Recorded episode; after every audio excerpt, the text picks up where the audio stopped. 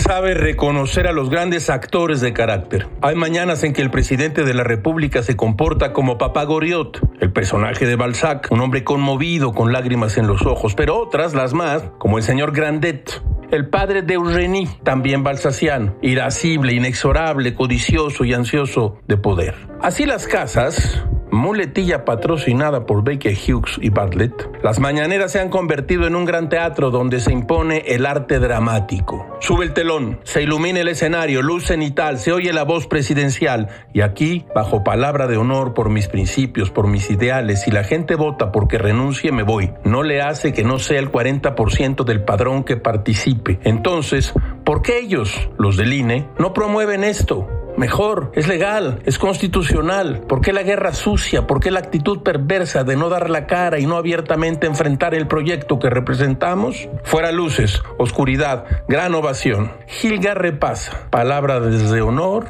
ideales, principios, guerra sucia, perversidad. Uf, un gran arte dramático. Todo todo es muy raro, caracho. Como diría Gertrude Stein, el dinero siempre está ahí, solo cambian los bolsillos.